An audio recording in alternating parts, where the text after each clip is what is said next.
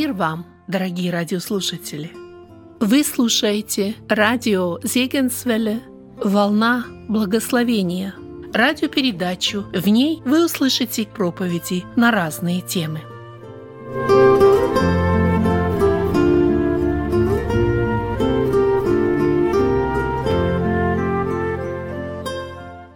Продолжение тем по книге Джона Криса Велли «Иисус. Тайна жизни и учения».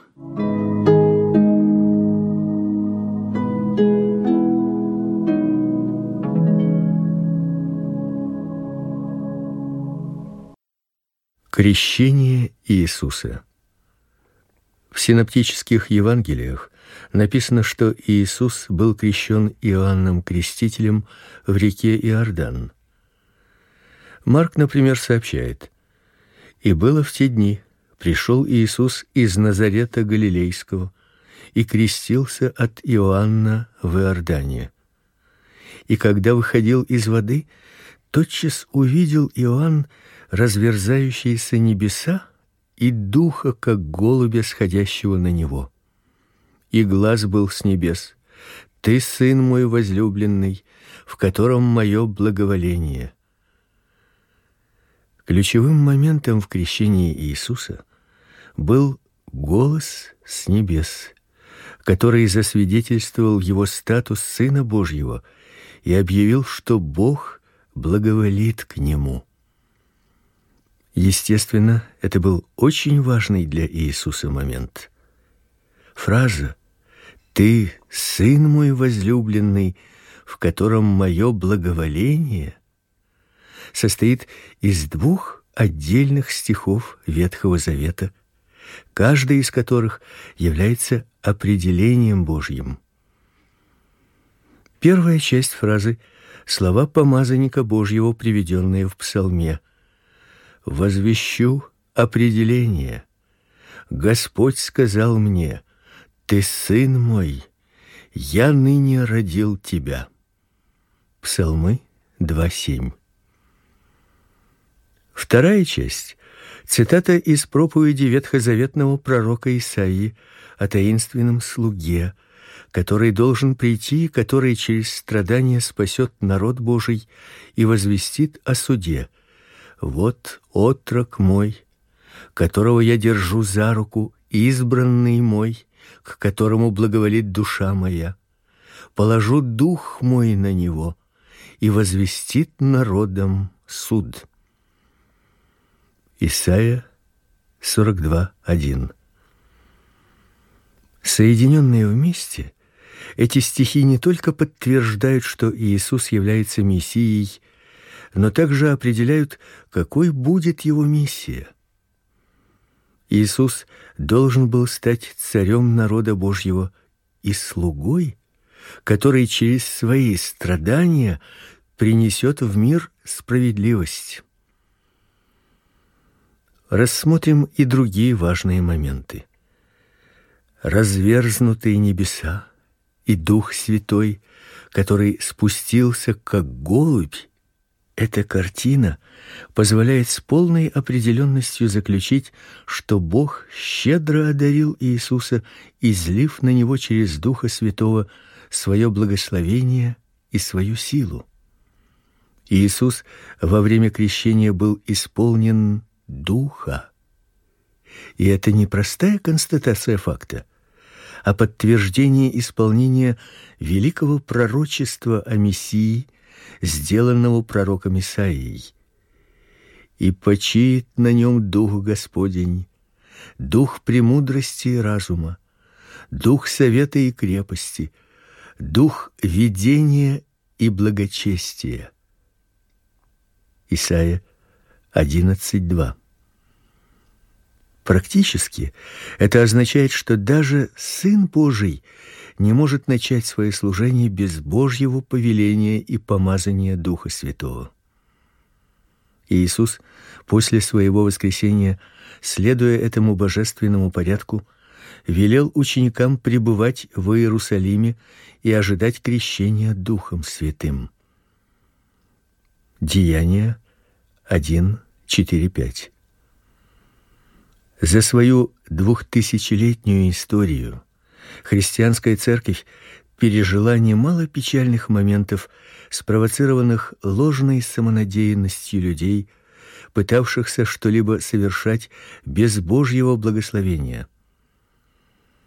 Во время крещения Бог Отец подтвердил полномочия Иисуса и его статус Сына Божьего, и через Духа Святого благословил его на служение Мессии. Крещение подтвердило призвание Иисуса. Искушение Иисуса.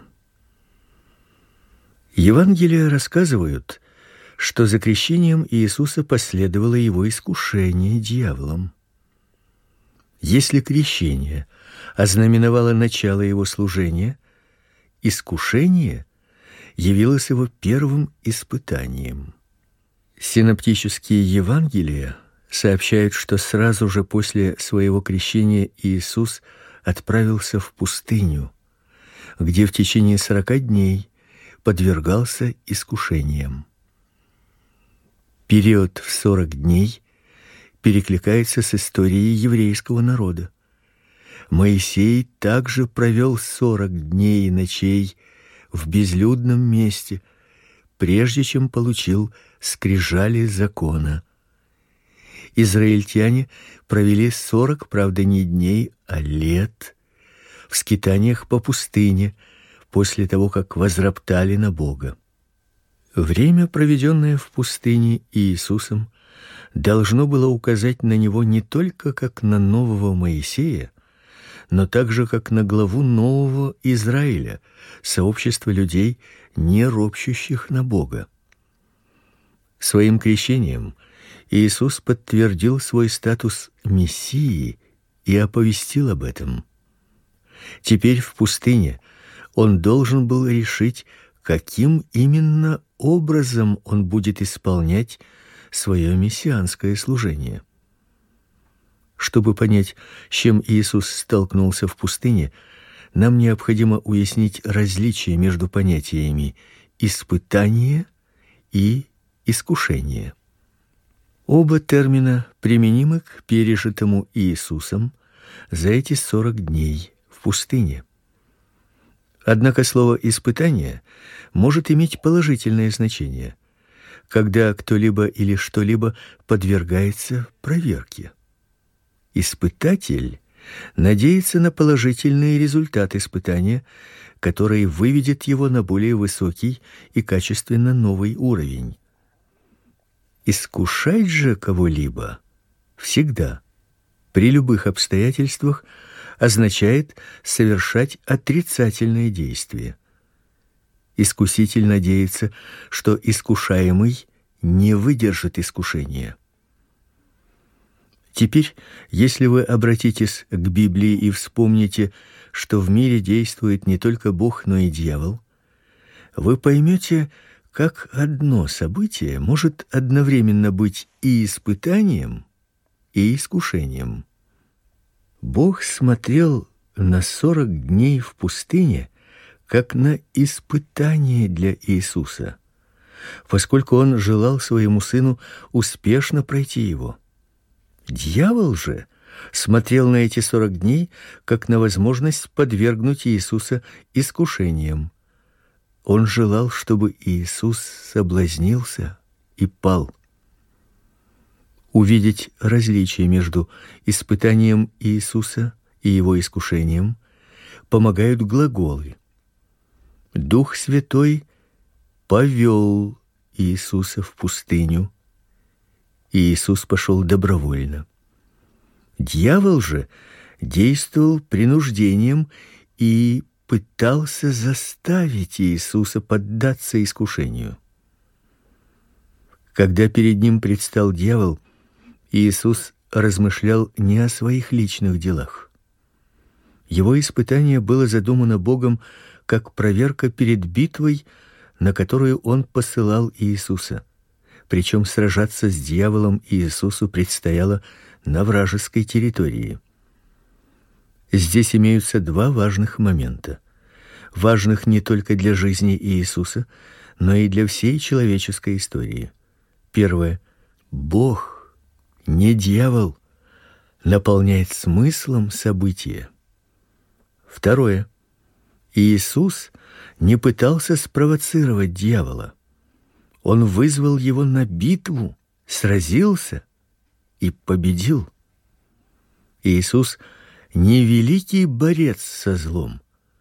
Он его победитель, полностью восторжествовавший над побежденным.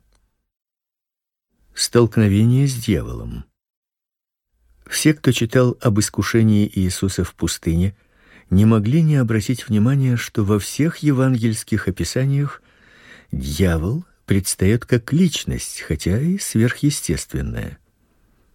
В истории искушения, как и везде в Евангелиях, о дьяволе говорится как о злом и враждебном духе. Сатана или дьявол, о котором мы знаем из Библии, не имеет ничего общего со своим кинематографическим образом. Ни красного одеяния, ни рогов, ни копыт. Ничего этого в библейском описании дьявола мы не встретим. В Библии редко упоминается о дьяволе. Еврейское слово «сатан» означает «противник». Слово «дьявол» греческого происхождения «диаболос». В Евангелиях встречаются оба слова, а также «искуситель», «веельзевул» и «враг». Тем не менее, сам факт, что большая часть упоминаний о нем содержится в учении Иисуса, должен удержать нас от того, чтобы считать дьявола плодом суеверий и предрассудков. Дьявол одновременно и великий враг Царства Божия, и искуситель. Из того, что сказано о дьяволе в Евангелиях, мы должны кое-что вывести для себя. Первое. Дьявол обладает силой. Иисус называл его «князем мира сего». Евангелие от Иоанна двенадцать тридцать один, четырнадцать тридцать, шестнадцать одиннадцать, подразумевая, что мир находится в сфере его влияния. Второе. Дьявол всегда замышляет что-либо против нас. Он есть то самое зло, от которого мы просим защиты. Он тот, кто похищает все доброе из человеческих сердец. Иисус назвал дьявола убийцей. Евангелие от Иоанна восемь сорок четыре. Третье. Своим методом дьявол избрал ложь. Иисус говорил о дьяволе, что тот ненавидит истину, и что он лжец и отец лжи. А еще в одной из своих притчей Иисус обрисовал дьявола как врага, который тайно сеет плевелы на поле, засеянном добрыми семенами. Евангелие от Матфея тринадцать двадцать четыре тридцать и тридцать шесть сорок три. Однако Евангелия не только изображают дьявола сильной, опасной и враждебной людям личностью, но и показывают, что сила его не безгранична и исходящая от него опасность не безмерна. Дьявол ограничен в своих возможностях. Он никогда не служил оправданием или извинением человеческому злу, вроде «дьявол заставил меня сделать это», но всегда являлся тем, кому с Божьей помощью мы должны противостоять. Изгнание Иисусом бесов и его исцеление демонстрируют его превосходство над дьяволом. И не следует думать, что победа Иисуса над дьяволом – это дела давно минувших дней, оставшиеся в истории Палестины. Иисус сказал, что его крест окончательно сокрушит силу дьявола. Ныне суд миру сему. Ныне князь мира сего изгнан будет вон. Евангелие от Иоанна двенадцать тридцать один. Новозаветные послания расширяют учение Иисуса и, в частности, делают совершенно очевидной истину, что дьявол — это враг, потерпевший сокрушительное поражение. Испытание Иисуса включало в себя три искушения. Искушение первое. Обратить камни в хлеб. И приступил к нему искуситель и сказал: «Если ты сын Божий, скажи, чтобы камни сии сделались хлебами». Первое искушение, направленное на Иисуса, было рассчитано на физическое чувство голода. Удар наносился по той области, в которой Иисус был наиболее слаб в этот момент, поскольку в течение длительного времени соблюдал строгий пост. Однако искушение не ограничивалось физической сферой. Суть его лежала глубже. Дьявол пытался посеять в душе Иисуса сомнения: действительно ли он Сын Божий? И действительно ли он обладает способностью творить чудеса? И это не все. Искушение затрагивало и более глубокий аспект. Может ли он, Иисус, пользоваться своей силой независимо от воли Отца и для своих личных потребностей? Свой ответ дьяволу Иисус построил на цитате из Ветхого Завета: «Не одним хлебом живет человек, но всяким словом, исходящим из уст Господа, живет человек». Иисус цитировал Библию не потому, что придавал ее словам магическое значение. Дьявол тоже ее цитировал.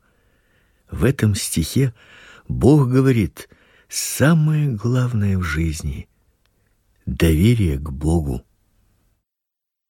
Искушение второе. Прыгнуть с храма. Потом берет его дьявол в святый город и поставляет его на крыле храма и говорит ему: «Если ты Сын Божий, бросься вниз, ибо написано: ангелом своим заповедает о тебе, и на руках понесут тебя, да не приткнешься о камень ногою твоею». Евангелие от Матфея четыре, пять, шесть. Теперь дьявол перенес Иисуса на крыло храма и, цитируя Писание, предложил броситься вниз. Это искушение позволяло Иисусу показать широкой публике, что он является Мессией, и одновременно дьявол заставлял его усомниться в своем статусе Сына Божьего. «Проверь, так ли это, — говорит он. — Если Бог действительно твой Отец, Он позаботится о тебе и подстрахует». Иисус отвечал коротко, резко и, как и в первом случае, опираясь на Библию. Написано также: «Не искушай Господа Бога твоего». Евангелие от Матфея четыре, семь. Он опять процитировал Второзаконие. Этот стих напоминает, что в пустыне израильтяне не полагались на Бога и роптали. В устах Иисуса этот стих означал, что он не последует их примеру. Иисус полагался на заботу своего любящего Отца, и у него не было нужды подвергать ее проверке. Третье искушение. Поклониться дьяволу.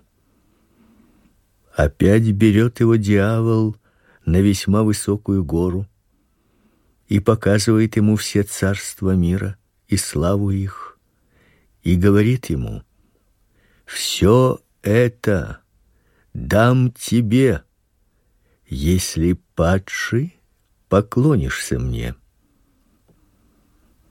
Евангелие от Матфея четыре, восемь, девять. Наконец, дьявол ставит Иисуса туда, откуда он мог бы видеть мир во всей его широте, и предлагает ему этот мир. Это искушение самое соблазнительное и вызывающее, как если бы дьявол пошел ва-банк и выложил на стол все свои карты. Предложение бесспорно привлекательное. Оно позволяло Иисусу действовать, не подчиняясь Отцу. Это предложение — самый короткий путь к славе, и на этом пути не нужно было приносить себя в жертву. На это предложение Иисус опять ответил отказом: «Отойди от меня, сатана, ибо написано: Господу Богу твоему поклоняйся, и Ему одному служи». Матфея четыре, десять. Он привел слова из ветхозаветного стиха, Второзаконие шесть, тринадцать, в котором идет речь именно о такой форме идолопоклонства, какую он этим стихом отверг. А еще Иисус своими словами заявил следующее: Он исполнит свое служение в покорности воле Божией, чего бы это ему ни стоило.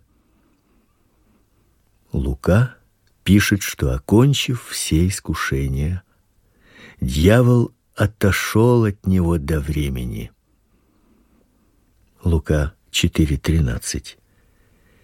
Иисус одержал победу, которая определила форму его служения. Дьявол, однако, не счел себя окончательно побежденным. Иисусу еще предстояло встретиться с ним. Служение Иисуса. В служении Иисуса можно выделить три периода. В первый период Иисус пребывал в Иудее, южной части Палестины, несколько раз посещал Иерусалим, и в то время у него было несколько учеников, хотя формально учениками они не являлись. Второй этап служения Иисус нес в Галилее. Здесь он призвал двенадцать учеников, публично проповедовал перед большими толпами народа и совершил много чудес. На третьем этапе Иисус покинул Галилею и перенес свое служение на юг, в Иудею и в примыкающие к ней районы Переи. В конце этого периода он отправился в Иерусалим, где был схвачен, осужден и казнен. Когда это произошло? На основании того, что сообщает Лука, можно предположить, что Иисус начал свое служение около двадцать седьмого — двадцать девятого года. Лука три, один, три, двадцать три. О точной дате распятия единого мнения не существует. Дискуссия ведется вокруг двух дат – тридцатый и тридцать третий годы.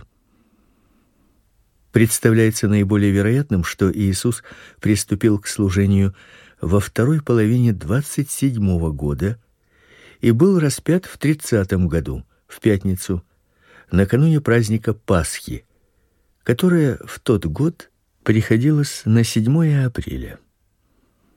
Вот все, что мы можем с большей или меньшей определенностью сказать о дате смерти Иисуса, памятуя, что речь идет о реальной исторической личности и о реальном историческом событии, и что мы весьма далеки от того, чтобы заниматься мифотворчеством. Первый период или начало служения. Согласно Евангелию от Иоанна один пятнадцать пять сорок семь, предполагаемое время вторая половина двадцать седьмого года, начало двадцать восьмого года. Из первых пяти глав Евангелия от Иоанна нам известно, что Иисус перед главным этапом своего служения находился в Иудее, а также посещал Иерусалим. В течение этого периода Иисус демонстрировал чудеса, рассказывал о жизни вечной, говорил о своей собственной смерти и о своем воскресении. У него было несколько бесед с иудейскими начальниками, с самарянами и с язычниками. В Иерусалиме вместо теплоты и сердечности он столкнулся с неприятием и противостоянием. Несмотря на проповедь Иоанна Крестителя и его собственное учение и чудеса, народ не принес плодов покаяния. Покаяния не было. Нежелание Израиля совершить покаяние является причиной всего происшедшего. После ареста Иоанна Крестителя Иисус возвратился в Галилею и предпринял шаги в новом направлении, призвал двенадцать учеников и сделал их своими последователями. Второй период или служение на севере Палестины.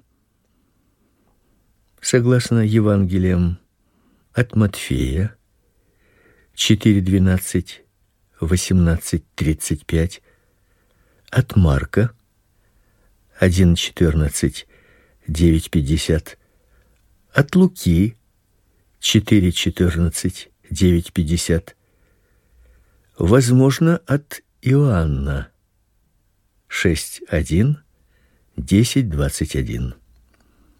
Предполагаемое время вторая половина двадцать восьмого года, осень двадцать девятого года. Второй период служения Иисуса можно назвать основным этапом его земного служения. Непринятый в Иерусалиме религиозными вождями еврейского народа, Иисус начал собирать вокруг себя новый народ Божий. Ядром этого нового сообщества стали двенадцать его учеников. В течение всего этого времени Иисус оставался в Галилее и только к концу этого этапа своей миссии покинул ее пределы. Основным местом своего пребывания в Галилее Иисус избрал Капернаум, рыбацкую деревушку на побережье Галилейского озера, и по крайней мере четверо из его ближайших последователей были местными рыбаками. В распоряжении Иисуса оказалась лодка и люди, умеющие ею управлять. А это предоставляло широкие возможности для более быстрого передвижения вдоль побережья. Непродолжительный переход под парусами позволял покинуть Капернаум и территорию Ирода Антипы и оказаться на территории, подконтрольной Ироду Филиппу, или же на нейтральной территории Декаполиса, Десятиградия, на противоположной стороне озера. После ареста Иоанна Крестителя Иисус пришел в Капернаум и приступил к публичной проповеди. Он учил и призывал людей следовать за собой. Иисус уже был знаком с Симоном Петром, Андреем, Филиппом и Нафанаилом, однако теперь он обратился к ним с призывом оставить все и последовать за ним. Вскоре Иисус собрал вокруг себя двенадцать человек, ставших его учениками, и много других последователей. Он начал публично учить в синагогах, а также проповедовать по всей Иудее, соединяя учительство с исцелениями. Вскоре он уже проповедовал перед многотысячными собраниями людей. Марк передает слова Иисуса, который говорил, что «исполнилось время, и приблизилось Царствие Божие», и призывал слушателей «покайтесь и веруйте в Евангелие». Марка три, семь, восемь, один, пятнадцать. Вскоре Иисус сосредоточил свои проповеди на разъяснении смысла слов Царства Божия и на том, что оно находится внутри человека. Евангелия совершенно ясно показывают, что Иисус не только учил, он также совершал чудеса. Прежде всего, это касается исцелений. Однако помимо этих чудес Иисус совершил и другие, обусловленные его властью над природными явлениями, например, ветром и волнами, а также над объектами физического мира, хлебом, водой. Это были действия, поднимавшие авторитет учения Иисуса в глазах его слушателей. Служение Иисуса имело успех и множество сторонников. Однако противников тоже было немало, и число их росло. Нетрудно представить реакцию религиозных властей Галилеи. Сначала они были озадачены. Потом, по мере роста популярности Иисуса, у них появилось беспокойство, которое вскоре переросло в раздражение и, наконец, в открытое противодействие Иисусу. В то время, когда Иисус учил в Галилее, Ирод Антипа казнил Иоанна Крестителя. Это событие, а также нарастание религиозных противоречий повлекли за собой изменения в тактике Иисуса. Он стал активнее перемещаться по Галилее и за ее пределами, пересекать на лодке Галилейское озеро. Его проповеди теперь содержат больше притчей. Иисус избирает параболу как форму для выражения основных моментов его учения. Иисусу постоянно угрожали две опасности. Первая исходила от его врагов. Чем дальше, тем все чаще Иисус, что бы он ни делал, учил, исцелял или обедал с людьми, оказывался перед необходимостью отвечать на провокационные вопросы, которые задавали недоброжелатели. Однако еще большая опасность исходила от друзей. Практически всегда в толпе его сторонников находились энтузиасты, способные в порыве чувств выкрикнуть любой лозунг или призыв. Существовала реальная опасность, что толпа провозгласит Иисуса мессией, в своем понимании мессианства. На подъеме национального самосознания вспыхнет народное восстание, и последствия окажутся не просто трагическими, но катастрофическими. Один раз Иисус оказался очень близко к подобному варианту развития событий. Когда он чудесным образом насытил огромное количество людей, пять тысяч человек, не считая женщин и детей, толпа захотела объявить его царем. Иисус отреагировал мгновенно. Он покинул толпу, повелел ученикам незамедлительно переправиться через Галилейское озеро, а сам, оставшись один, уединился в горах и молился. В свете этих двух постоянных угроз можно лучше понять многие слова и поступки Иисуса. Ему постоянно приходилось следить за тем, чтобы не сказать ничего такого, что можно было бы принять за провозглашение им себя мессией. А само слово стало причиной стольких политических и революционных потрясений, что его следовало обходить стороной.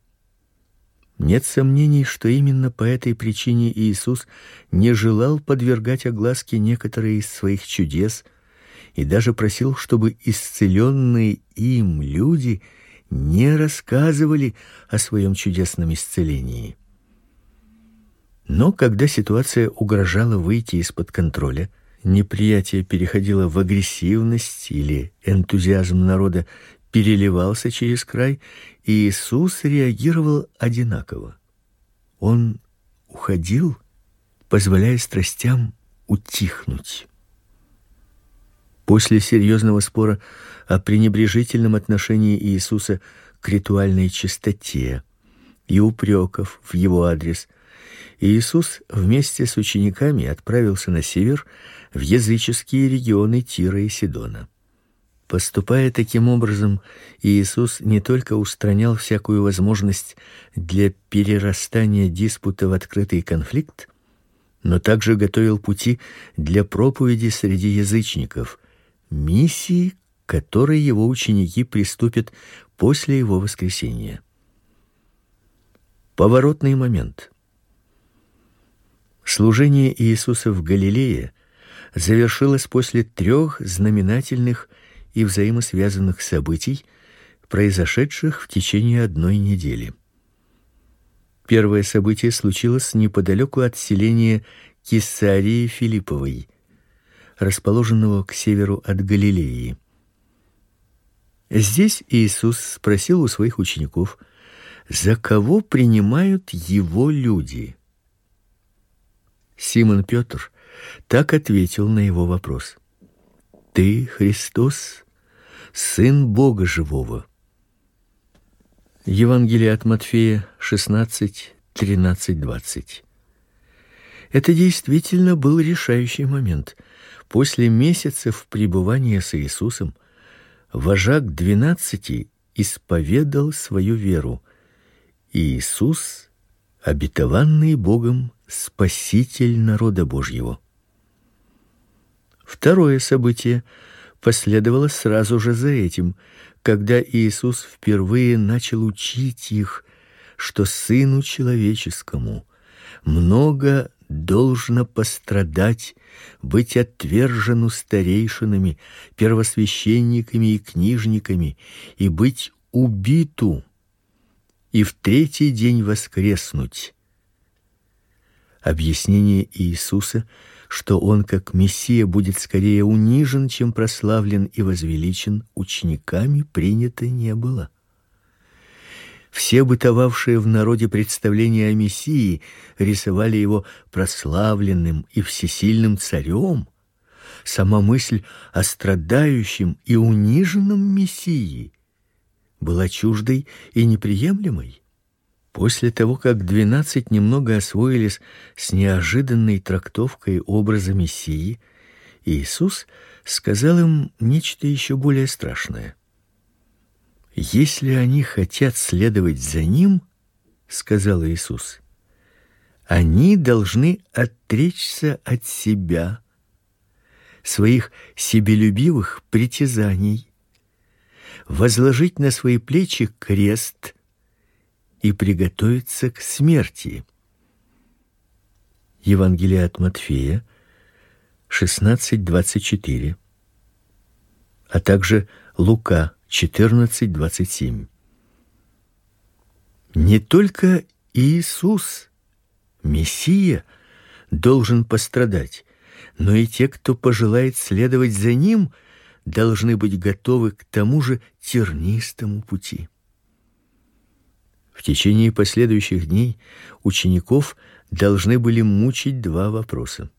Первый: является ли Иисус Мессией, если учесть сказанное им об ожидающем его будущем?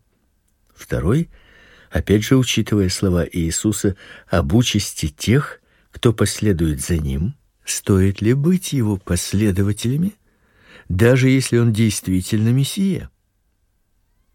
И вот такая атмосфера смущения, сомнений и боязни породила третье событие, которое произошло неделю спустя. Это событие преображения. одно из самых драматичных и таинственных событий Нового Завета.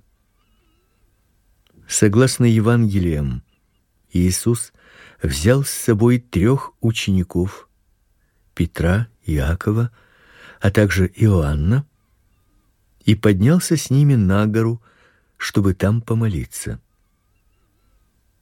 И когда они пришли на гору, внешность Иисуса изменилась, и преобразился пред ними, и просияло лицо его, как солнце, одежды же его сделались белыми, как свет. Матфея семнадцать два.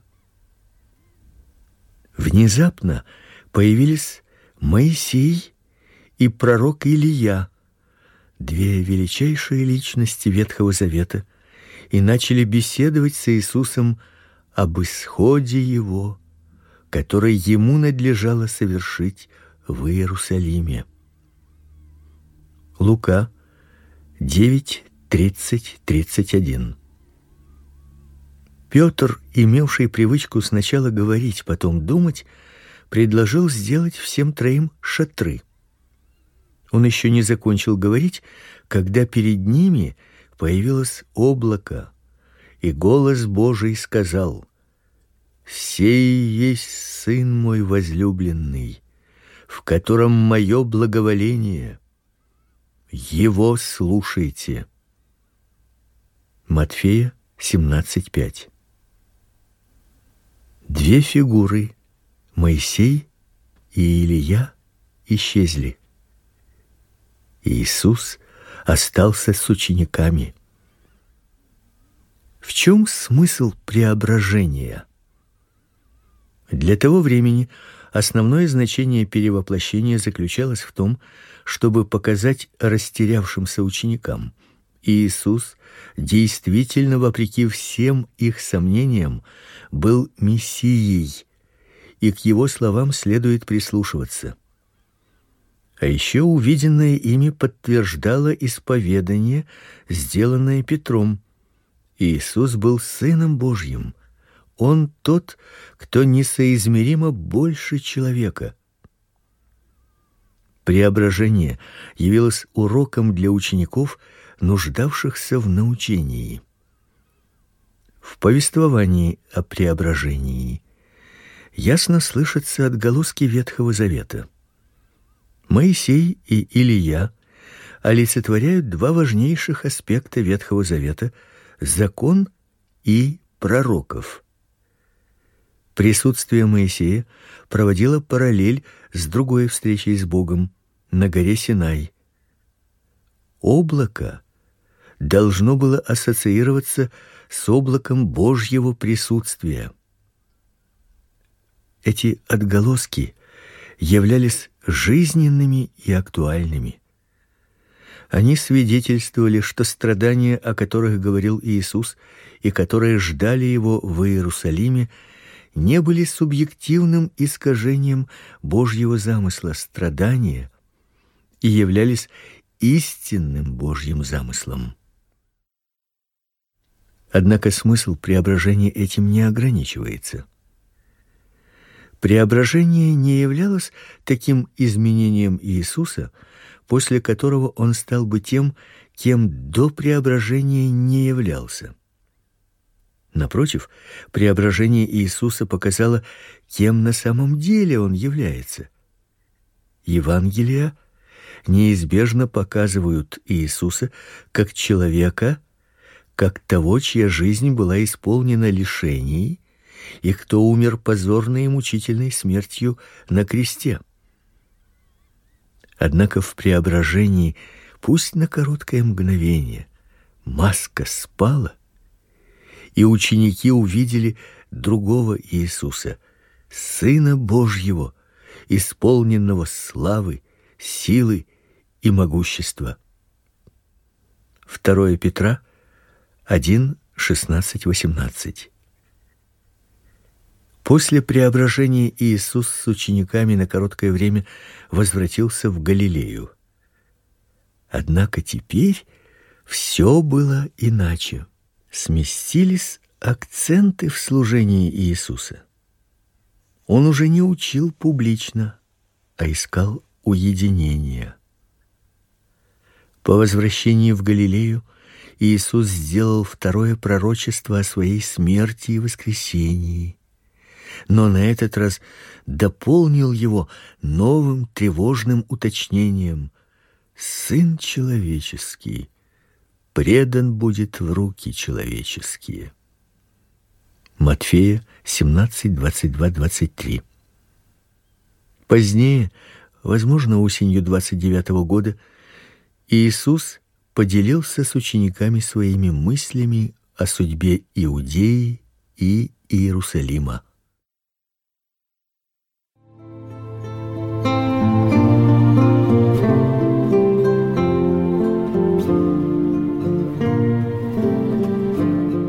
Вы слушали радио Segenswelle, «Волна благословения», город Детмольд, Германия. Дорогие радиослушатели, мы желаем вам Божьих благословений.